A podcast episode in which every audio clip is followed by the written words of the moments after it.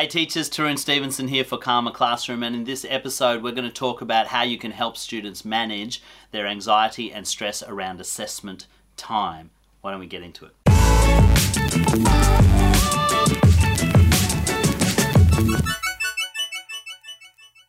Here we go. We're going to look at four tips on how you can help students to manage their anxiety or stress around assessment time and what you can do as a teacher to make sure that you are not contributing to the problem.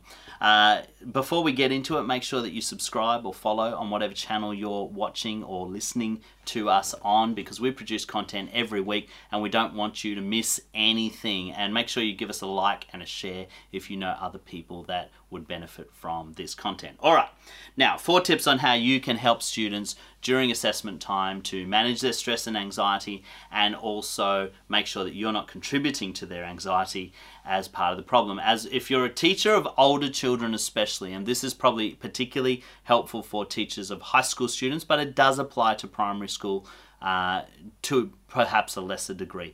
Um, assessment time can be very, very stressful for students and teachers. Uh, it's usually stressful for teachers because that's the time where you experience an increase in um, disruptive behavior. You can have an increase in obnoxious or difficult behavior in your classroom. And if you take any time to investigate this, you will find that very often that behavior is driven by a stress or an anxiety related to the assessment period. Uh, when I was a behavior teacher, uh, I could almost predict to the day that in week seven, I would start seeing more and more students being sent to my office for misbehavior because week seven was assessment week.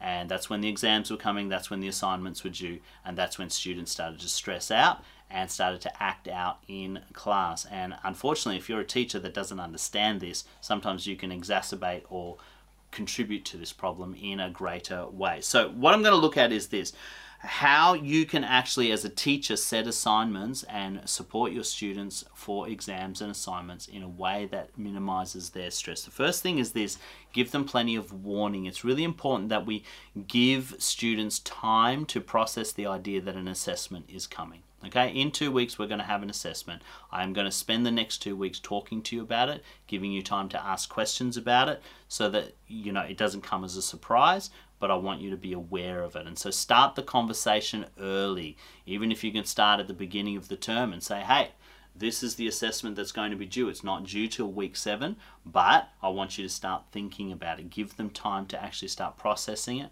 and um, preparing for it mentally. So forewarn, whether it's an exam or assignment, give them lots of forewarning and that will minimize last minute stress. The second thing is you need to help them plan. Very often students, especially boys, find it very difficult to plan deadlines. And uh, there's an old law called uh, Parkinson's law, which says that work expands or contracts to the deadlines that, it's, that are placed on it. And so if you say to a student, hey, we've got an assessment in week seven, very often what they'll say is, okay, I don't need to give it any attention until week seven. That's just the way our brains work. And so if you want them to start working earlier, you need to help them plan out a schedule that is going to help them complete the tasks leading up to the assessment or leading up to the exam that will have them working the whole time rather than just at the last minute. So you might just help them plan out increments. Okay, for the, you know, in week six, I want you to uh, start looking at these books and collecting research information. In week, um, so maybe we start earlier, week five, okay, and week six, then you might start to write down a draft, and I want the introduction, and I want the first uh, paragraph written by the end of week six, and and so you just help them to step it out uh, so that they don't wait till the last minute and try and cram for it, and then find themselves stressed and overwhelmed. As a result. The third thing is this do regular check ins. So, as you help them plan, also give them uh, regular incremental step times when they can come back to you and say, Hey, I've done this, miss. Can you check it for me? Am I on the right path? Or you can check in with them. How are you going with our plan? Have you done the first step of the plan? And so regular check-ins will help to keep them on track. If they're staying on track, it will minimize their stress and you can just, you will know the students that need the extra support or the extra help ahead of time rather than waiting till the last minute. And the fourth thing that you need to do is help them to balance their workload. Very often what will happen with assessment time is every teacher will set an assessment at the same time. And so they don't just have your assessment, they have everybody else's assessments, they have exams to do, and that can be really, really overwhelming, especially for a child who doesn't know how to map out their preparation. Uh, they will just look at that and throw their hands up and say, I can't do it, it's too much. And so you need to help them balance their workload and help them to think through their week in a way that, okay, on Monday, you know, work on your maths. On Tuesday, work on your English. On Wednesday, work on your science. On Thursday, you know, and help them to balance their workload so that they're not leaving things to the last minute. They're not just giving up because they feel overwhelmed. And then they can actually go through the process systematically and you can support them through that process and they will feel less stressed. I'm telling you this because assignments and assessments will uh, stress will manifest itself as poor behavior.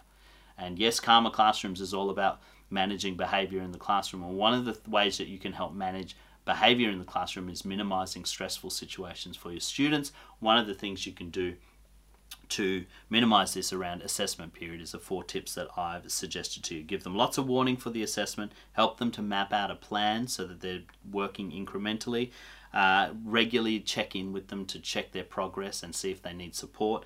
And the last one is balance, help them to balance their workload, help them to map out how they uh, work more efficiently so they're not overloading themselves and getting stressed out. So I hope that was really helpful. Just a few tips that I think will uh, help to minimize misbehavior around assessment time. If you think ahead, don't leave it to the last minute because that just causes more stress for them and more stress for you in the long run. I hope that was really helpful. If it was, make sure you share it with someone that you think will benefit from this channel. And think about giving us a review if you're listening on our podcast or if you're on our uh, YouTube channel. You know, just give us a review in iTunes or Stitcher and or give us a comment on the YouTube channel just to help the algorithm recognize that uh, we're producing helpful content and get it out to more people. Until next time, I'm Tarun Stevenson. Have a great week.